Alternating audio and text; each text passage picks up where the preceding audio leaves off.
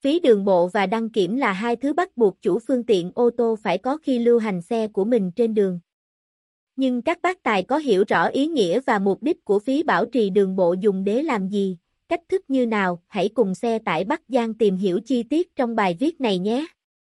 Phí bảo trì đường bộ là gì?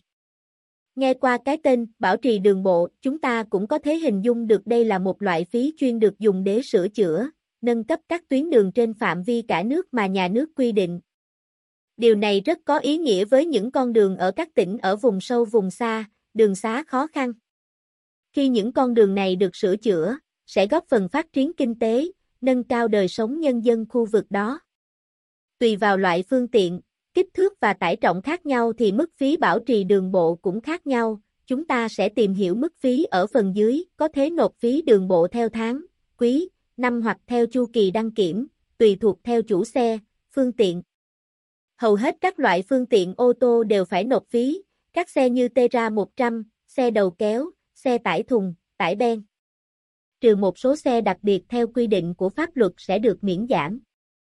Các bạn cần lưu ý phân biệt giữa phí bảo trì đường bộ và phí cầu đường, tránh nhầm lẫn bởi hai loại phí này hoàn toàn khác nhau. Phí đường bộ để bảo dưỡng sửa chữa nâng cấp đường, dùng tiền của các phương tiện giao thông để sửa chữa. Phí cầu đường là loại phí thu khi phương tiện đi qua đoạn đường được xây dựng bằng những nguồn vốn khác, không phải do nhà nước đầu tư.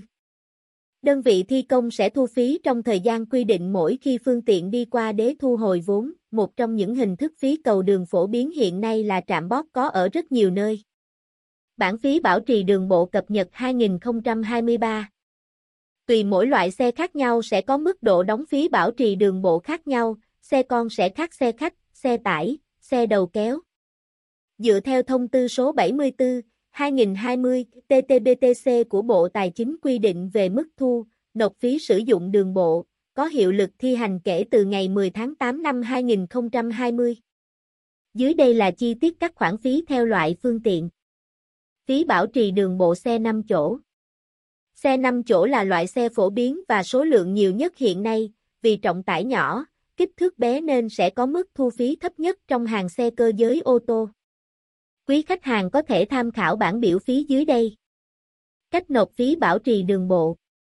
Có lẽ nhiều khách hàng sẽ thắc mắc về các thủ tục, giấy tờ, thời gian nộp phí bảo trì đường bộ. Nộp ở đâu mới đúng? Ngoài ra, đối tượng nào sẽ được miễn phí bảo trì đường bộ?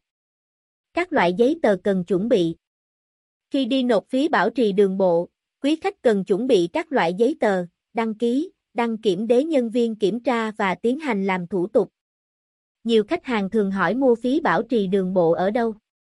Sau đây, chúng tôi xin nói về các địa điểm mà quý khách hàng có thể đến để đóng lệ phí bảo trì đường bộ.